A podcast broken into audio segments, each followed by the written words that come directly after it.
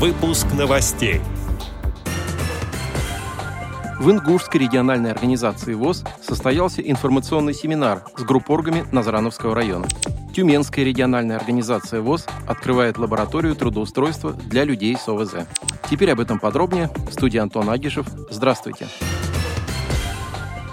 Тюменская региональная организация ВОЗ приняла участие в конкурсе на предоставление грантов губернатора Тюменской области и одержала победу со своим социальным проектом «Лаборатория трудоустройства». 1 июля состоялся организационный семинар и был дан официальный старт проекта. В течение 12 месяцев пройдет ряд мероприятий для трудовой и профессиональной адаптации людей с инвалидностью, в том числе детей-инвалидов и лиц с ОВЗ. В ходе реализации проекта участники получат представление о спектре доступных профессий, получение первичных трудовых умений, формирование навыков самостоятельности в решении повседневных профессиональных задач в трудовой и социально-коммуникативной деятельности. На протяжении года состоятся различные мастер-классы, профессиональные пробы, профориентационное тестирование, познавательные экскурсии и деловые игры.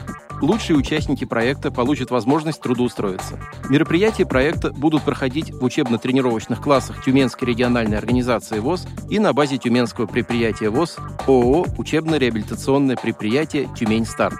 Реализацией проекта «Лаборатория трудоустройства» займется команда профессионалов, в которую вошли наставники, эксперты и психологи.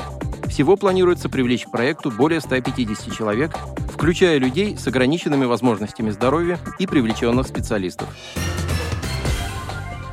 В июне этого года специалисты Ингушской региональной организации ВОЗ провели информационный семинар с группоргами Назрановского района. На встрече обсуждались меры усовершенствования системы информирования и консультации незрячих и слабовидящих людей по таким актуальным вопросам, как порядок оформления инвалидами документов для предоставления их в Бюро медико-социальной экспертизы, порядок получения технических средств реабилитации и перечень необходимых для этого документов, порядок заключения социального контракта и условия для получения такого вида социальной помощи от государства. Помимо этого, участники семинара обсудили и другие вопросы содействия незрячим и слабовидящим людям в преодолении общественной изоляции и средовых барьеров, которые мешают их полноценному участию во всех сферах жизни общества.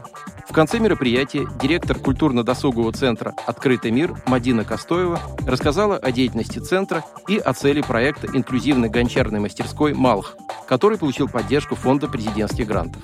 Ознакомиться с этим социальным проектом Ингушской региональной организации ВОЗ можно на сайте Фонда президентских грантов. Отдел новостей «Радио ВОЗ» приглашает к сотрудничеству региональной организации. Наш адрес – новости собака ру. О новостях вам рассказал Антон Агишев. До встречи на «Радио ВОЗ».